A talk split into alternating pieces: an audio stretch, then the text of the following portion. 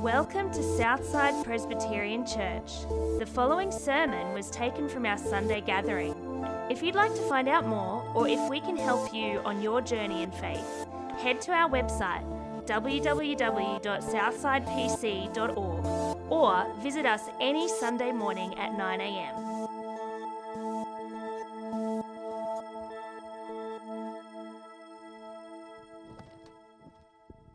We're going to read the Bible now together. So if you have a Bible, you picked one up as you came in, please open up to Judges chapter 4 and then read the first nine verses. If you don't have one, it's fine. The passage will be on the screen so you can follow along as well. So, Judges chapter 4. Again, the Israelites did evil in the eyes of the Lord now that Ehud was dead. So the Lord sold them into the hands of Jabin, king of Canaan, who reigned in Hazor. Sisera, the commander of his army, was based in Harosheth Hagoyim. Because he had hun- uh, 900 chariots fitted with iron and had cruelly oppressed the Israelites for 20 years, they cried out to the Lord for help. Now, Deborah, a prophet, the wife of Lapidoth, was leading Israel at the time. She held court under the palm of Deborah between Ramah and Bethel in the hill country of Ephraim. And the Israelites went up to her to have their disputes decided. She sent for Barak, son of Abinoam, from Kadesh in Naphtali. He and said to him, The Lord, the God of Israel, commands you, Go, take with you 10,000 men from Naphtali and Zebulun, and lead them up to Mount Tabor.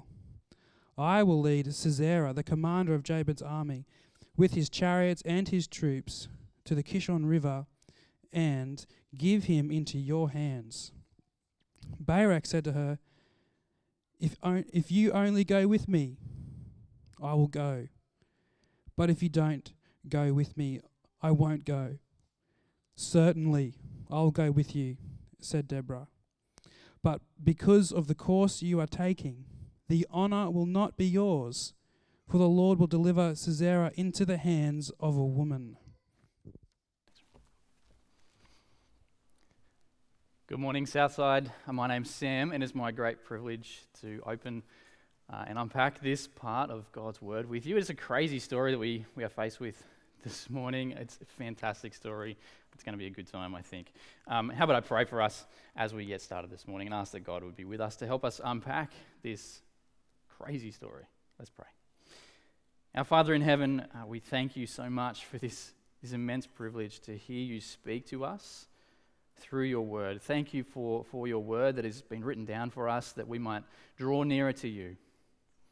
Father, we pray that this morning we would do just that. We would draw near to you and we would be reminded of the hope that we have in, in you, in the Lord Jesus, and what he has done for us. Pray that you'd be with us this morning, uh, help us understand uh, this part of your scripture. And pray that you'd be with me as, as I unpack this. Uh, help me to be faithful to your word. And I pray this, Father, in Jesus' name, for his glory. Amen. The other day, uh, I was, I'm driving into the city with, with Lauren and the kids, and, and on our way in, we see one of these giant finches perched on the side of the Goodwill Bridge. And apparently, there's, there's six of these giant finches, all wearing party hats, by the way, throughout the city. Uh, uh, if you've been in the city the last few weeks, you've probably seen them. But have you got any idea why they're there? Well, it turns out that these sculptures were put up in September for Brisbane Fest, and they're called Messengers of Hope. See, they're supposed to be an image of hope.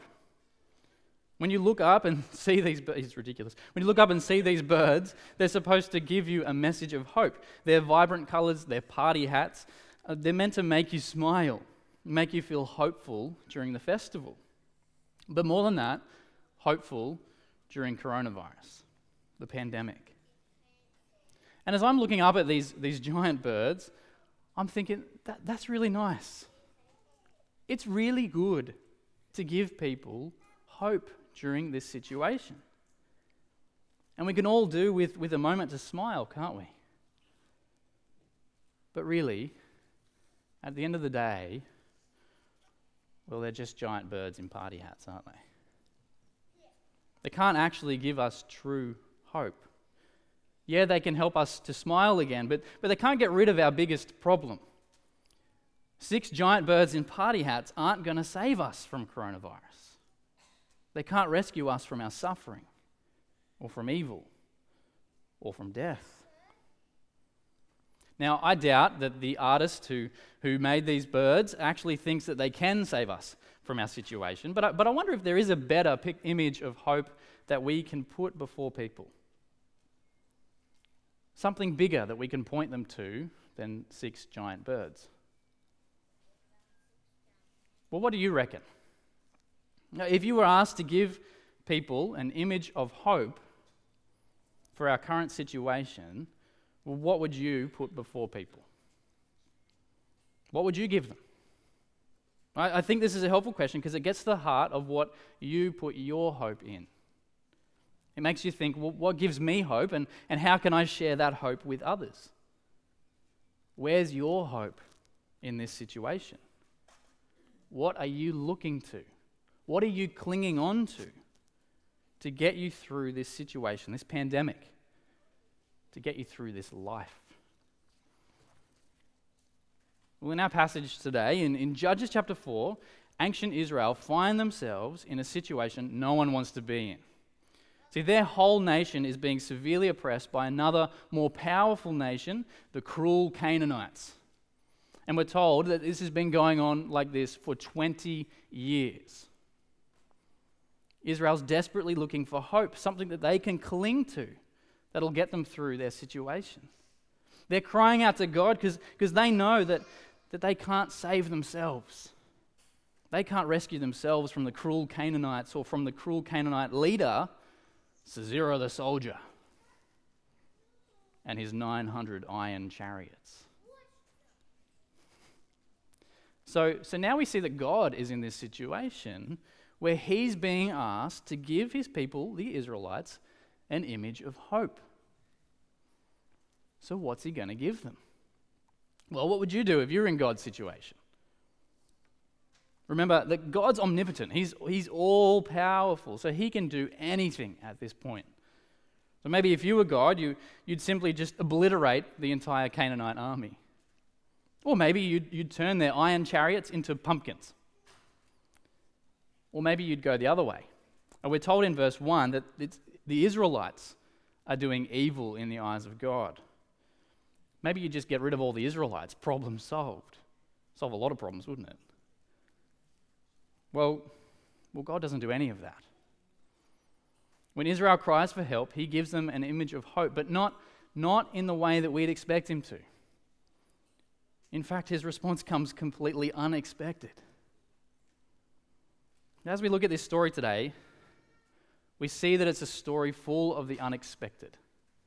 This story's got so many twists and turns and is dripping with, with irony and, and humor, and it, it doesn't shy away from blood and gore. See, this story actually reads more like a Quentin Tarantino film than it does a story from the Bible. Now, I know that Quentin, Quentin Tarantino isn't everybody's cup of tea, but one thing I love about his movies is, is just how well he puts comedy and violence together. He's a clever storyteller. And the author of the Judges is the same. And we don't have to wait very long before we start to see the irony and the humor emerge in the story. Because just after uh, Israel cry out to God, looking for some kind of hope that they can cling to, as Sisera the soldier keeps pushing against them, God answers their cry by giving Israel a pretty hopeless image of hope. He gives them a woman. Now, one thing we have to understand is that women in this ancient culture they aren't heroes. So if you're thinking that she's some kind of Wonder Woman, think again. Because women in this culture don't lead armies, they don't fight battles. So for God to give Israel a woman at this point, well, it's a pretty hopeless image of hope. Nevertheless, this is who God has chosen to give Israel. And, and from verse 4, we're told that her name is Deborah. And she appears to have to have earned some respect among her people because she's, she's the one that they've been coming to when they want their disputes sorted out. So there is some credit to her. She is credible. I mean, she's even had a palm tree named after her. Which, by the, by the way, it, the meaning of her name, of Deborah, which is significant in Hebrew culture, is bee, like a honeybee. Bee. Can you see the irony going on here? God's answer to Israel's cry for help is he gives them a bee under a tree. She might be credible, but she's not incredible. It's a hopeless image of hope for the Israelites. And it comes completely unexpected. Because how's one little bee under a tree meant to save Israel from an entire army fitted with iron chariots? See, it's funny, but it's pretty depressing, isn't it? Is God as mighty as we think He is? Well, let's keep reading. And let's see how God might use this little lady bee. Because something surprising we learn about Deborah is she's a prophetess. In other words, God has chosen this little lady bee to represent his personal presence before his people. And again, it comes completely unexpected. This bee is going to be the one that God speaks through to bring about his salvation for Israel. And again, he, he speaks through this bee in unexpected ways, which we see from verse 6. See, Deborah the bee sends for this guy named Barak and says to him, God commands you to go and take 10,000 men and lead them up the mountain. God's going to lead Sisera the soldier with his 900 iron chariots and his troops to the river, and God's going to give Sisera the soldier into your hands. She's saying this to Barak. Wow, so, so maybe, maybe this bee under the tree, well, maybe she wasn't God's image of hope for Israel. Maybe, maybe Barak is going to be the image of hope. And Barak's name, by the way, it means lightning. What a powerful name. Sounds like this lightning bloke's going to be the man. So, how does lightning respond to his calling? Well, we're told in verse 8 lightning says to little lady bee, If you go with me, I'll go. But if you don't go with me, I won't go. Oh. Well, maybe this lightning bloke's not as manly as we thought. He, he won't go fight Sisera the soldier unless little Lady B is holding his hand. what an embarrassing response for someone with a name like Lightning. So, how does little Lady B respond to, to Barak at this point? Well, she says in verse, verse 9, Yeah, I'll go with you. But because of the course you're taking, the honor won't be yours. For the Lord will deliver Sisera the soldier into the hands of a woman. How embarrassing. All of Israel's probably standing around at this point listening, by the way, eavesdropping on what's going on. And you can just see their reaction, can't you? The, the leader they call Lightning has, has just been told that his honor is going to be taken by a woman. It's a deeply embarrassing moment for Lightning. The bee has left her sting. And it's yet another hopeless image of hope.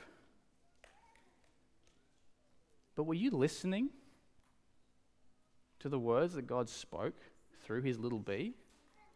Because God's just revealed where we need to look to find the image of hope for Israel. Israel's image of hope are the hands of a woman. God's going to use a woman to save his people. Totally unexpected, right? And so our little lady B, Deborah, well, she's back in our sights. We'll want to keep our eyes on her for the rest of the story to see how God might use her to rescue Israel. From verse 9, the, the bee goes with lightning as he gathers 10,000 troops, and our eyes are still on her. But then, in verse 11, we get this really random bit in the story. Some random guy with a tent who's a descendant of Moses' brother in law. I mean, like, we, we see the name Moses and, and we're like, cool, this guy must be important. But really, he's just a very, very distant relative. It's like when someone tries to tell you that they're related to someone famous, but when you actually ask them about it, it turns out it, their mum's cousin's fiance went to school with Russell Crowe's sister. And you're just like, hmm, cool story, bro. well, that, that's the impression we get of this guy here. He's a nobody who just puts up a tent near some tree. This guy's got nothing to do with the story. As far as we know, he's not part of Lightning's army and he's not part of Sisera the soldier's army. So why is he here? Well, we're not told yet. We'll just have to wait and see. The next thing we are told, though, is that Sisera the soldier, he hears that this lightning bloke's heading up the mountain. So he summons all his men, gets his 900 iron chariots, and he's ready to fight against lightning at the river. Now, this is really cool because we're seeing what God spoke through the little lady bee back in verses 6 and 7 is beginning to be fulfilled. Lightning, lady B, and the Israelite army are on top of the mountain. And Sisera the soldier and his cruel Canaanites with their 900 iron chariots are down below. And the battle begins. The little lady bee says to the lightning bolt in verse 14 Go! This is the day the Lord has given Sisera the soldier into your hands. Has not the Lord gone ahead of you? So the lightning strikes from above, and his army of thousands thunders down the mountain. The cruel Canaanite chariots conduct his charge, and lightning destroys them all in a flash.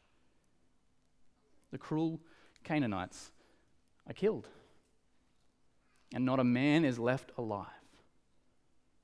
Ah, oh, except that we're told that sneaky Sisera the soldier slips away. And this is where things start to feel a bit strange, if they haven't felt strange already. Because I thought that God said that Sisera the soldier would be delivered into the hands of a woman. We're told in verse 14 that it's only the lightning bolt and his men who go down to fight. It appears that Deborah, the little bee, stays on the mountain. Would, would Sisera the soldier have gotten away if she had been there in the battle? It's great that the, the cruel Canaanites have been defeated, but Sisera the soldier is still at large. He still poses a threat. And as a result, God's word hasn't been fully fulfilled. It feels strange. Something's gone wrong. Or has it? So the author now shifts the story. The focus is no longer on lightning and the bee, Instead, we're going to follow Sisera the soldier. In verse 17, we read that Sisera the soldier meanwhile fled on foot to the tent of Jael, the wife of Heber. Okay, so that claim to fame tent guy, random dude, well, maybe he wasn't so random after all, because now his wife's in the story. And she's even more of a nobody than he was. And get this her name, her name means mountain goat. Mountain goat. I mean, is, is there a creature more isolated, more unknown, more random than a mountain goat? But let's keep reading. Verse 18 Jael, aka mountain goat, she goes out to meet Sisera the soldier and says to him, Come, my lord, come right in. Don't be afraid. So he enters her tent and she covers him with a blanket. I'm thirsty, he says. Please give me some water. So Mountain Goat opens a skin of milk and gives Sisera the soldier a drink and covers him up. So this, this mountain goat, this, this nobody woman, gives Sisera the soldier a place of refuge. But more than that, she gives him some warm milk and covers him up with a blanket. this Sisera bloke, this soldier, isn't looking so tough anymore, is he? Not only has he run away scared from a fight, but, but like a little boy running to his mummy, he goes and hides in a tent where he's given a cup of warm milk and a blankie. It's humiliating. See, the, the guy who's been oppressing Israel for 20 years is acting like a toddler. He's a mummy's boy who never grew up, hiding in a tent under a blanket, completely tuckered out, and he's trusting in this woman who looks like his mum to protect him. He says to the woman, the mountain goat, in verse 20, as he's hiding under his blanket, Stand in the doorway of the tent. If someone comes by and asks you, Is anyone here? say no. He's gone from being Sisera the soldier to being Sisera the sook. And he's really trusting that this mountain goat will keep him safe. And there's not really any reason why, why he shouldn't. There's no reason why Sisera the, the sook shouldn't trust the mountain goat. She's offered him a tent to hide in, she's given him a warm blankie, and when he asked for water, she gave him milk. She sounds pretty trustworthy, right? Right? Well, before you put all your trust in her, there's a fun fact that you might want to know about Israeli mountain goats, which I learned from watching David Attenborough, by the way, so it's totally legit. See, aside from being incredibly sure footed, when any kind of trouble comes wandering into their camp, the Israeli mountain goat will always seek higher ground to gain the best advantage over the intruder. And we're told here in verses 21 and 22 that our mountain goat has got Sisera the Sook curled up at her feet. She's got the higher ground. So, what's her next move? Well, mountain goat picks up a hammer and a tent peg, walks slowly over to where Sisera the Sook is sleeping. She plants her feet firmly on the ground above him and then hammers that peg through his temple and out the other side and into the ground. And just at that moment, old mate Lightning comes along looking for Sisera, only to find that the nobody mountain goats got him pegged to the floor of her tent, dead. What the heck just happened? Here we were expecting God to rescue Israel through, through his little bee prophetess or, or through his lightning leader, but instead God's delivered Israel's enemy into the hands of the woman Jael, the nobody mountain goat. It's completely unexpected. She's the most unlikely character in the story. You don't see it coming. Even when you're told that the enemy will be delivered into the hands of the woman, even when you're told how it's going to end. Well, we're surprised by how God uses this nobody woman. She's the unlikely hero. I could totally see Quentin Tarantino turning this into a movie. It's got the twists and the turns, it's dripping with irony and humor, and it's got the blood and the gore. But before you run out of here and go and build sculptures of bees, lightning bolts, mountain goats, and tent pegs as messages of hope for people, you might want to see how this story actually ends for Israel. Because when you get to the end of this crazy story, when you get to Judges 6, you see that these things don't actually provide any lasting hope for Israel. Because the thing about bees is after they leave their sting, they die. And lightning, well, it only strikes once. There's no lasting hope for Israel in these things. They're just hopeless images of hope. Like finches, they're just a temporary fix, a fleeting moment to smile before being reminded that the present situation hasn't gone away. Because after the characters, these characters die, Israel continues to do evil in the eyes of God and continue to find themselves in helpless situations, looking for something that they can cling to for hope. So, where are we supposed to put our hope? What are we supposed to put our hope in if even the people God gives us are hopeless images of hope?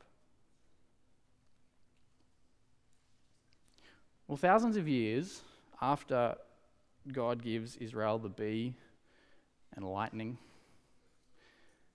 God decides to send one last judge, one last rescuer, one last savior. His name is Jesus. And he's the guy that we're supposed to pin all our hopes to. And his, his story, it, well, it starts off with a lot of promise, doesn't it? That he's born the miracle child. There are angels, multitudes of angels who are singing his praises at his birth. The wise men, these wise men come and they travel for a long, from a long way away to bring him gifts fit for a king. But then this Jesus kid, well, he grows up. And the world around him stops seeing him as a judge, as a rescuer, as a savior. He doesn't fight, he doesn't lead armies, he doesn't write anything about what he does. He doesn't even get married and have kids.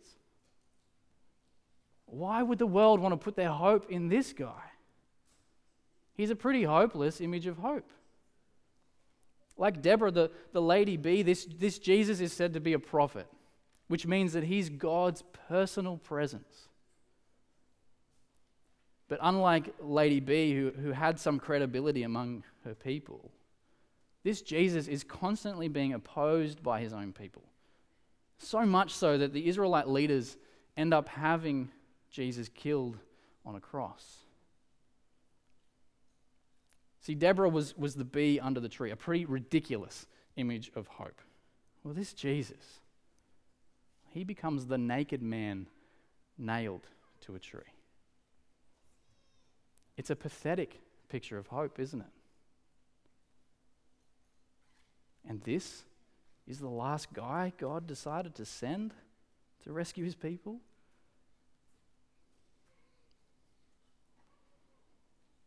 And isn't that just how the world sees Jesus? The people you work with, people at your school, your friends, your relatives, they all just look at Jesus as the man who, who never fought, never led an army, never got married, and who just died a sad and pathetic death on a cross. Why would you want to hold him out to people as a picture of hope? Well, because the message of the cross is foolishness to those who are dying. But to us who are being saved, it's the power of God.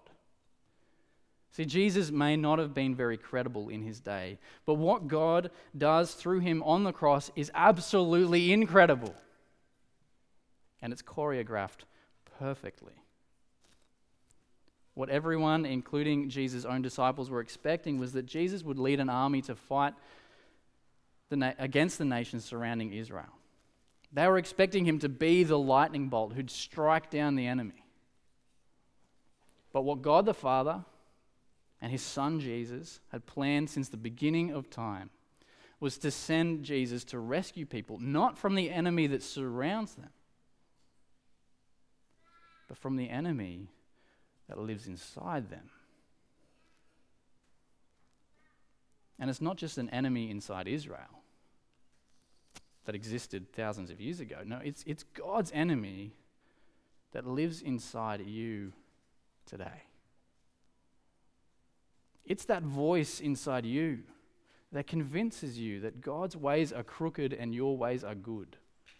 That you can find satisfaction in the things of this world. It's that niggling feeling you get when someone hurts you and you just want to get them back for it. It's that desire you have to lie in order to make yourself look good. It's that craving you have to make your name great, even at the cost of your relationships. It's an enemy that goes by many names evil, wrongdoing, transgression, sin. And it will do in you whatever it takes to convince you that God isn't good, God isn't true, God isn't beautiful. But we're not victims of this evil. Each of us are entirely at fault for allowing this evil to make its home in us. We're entirely guilty before God because we've sided with the enemy and invited him in. And when you go against God, the author of life, you deserve nothing better than death. And so it's only when you remember where we really stand before God as his enemies, as people guilty of disrespecting our Creator, that we can begin to understand how the cross is God's perfect message of hope. Because as, as Jesus, God's Son, the sinless one, the one in whom there is no evil, as he dies on the cross, he takes our guilt on himself and he puts an end to it. His resurrection from the dead proves his power over evil. And then he promises that anyone, no matter how vile they might be, if they come and put their trust, their hope in him alone, in Jesus alone, God will save them. He will do it. If your hope's in Jesus, you will be freed from evil and you will be given life forever with God. So, yeah, the message of the cross is foolishness to those who are dying, but for us who are being saved, it is the power of God. In the New Testament, Jesus is referred to as living hope. Which makes sense, because if you think about it, all other hopes are dead, aren't they? Sculptures don't have any life in them. The characters in Judges all die. And the same goes for our everyday heroes. Even a COVID vaccine, which, though it might help to prolong our lives, it can't get rid of the evil that lives inside of us. But Jesus, well, He's the author of life, He's the sustainer of life, He's the resurrected life. He alone is true living hope.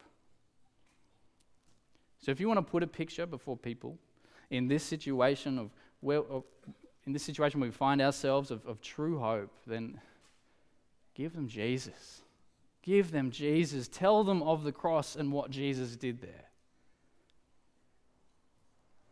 And remember, the world thinks of Jesus as a pretty pathetic person. So challenge them to really, really see why a naked man nailed to a tree is seriously the best news that God could give this world. Let's pray together.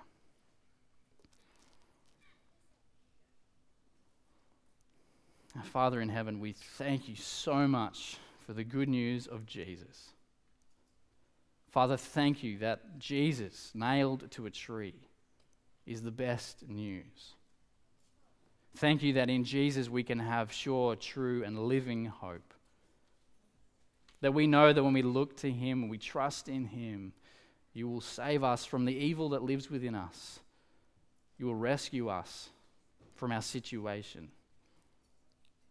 You will draw us near to you, and you will give us everlasting life with you.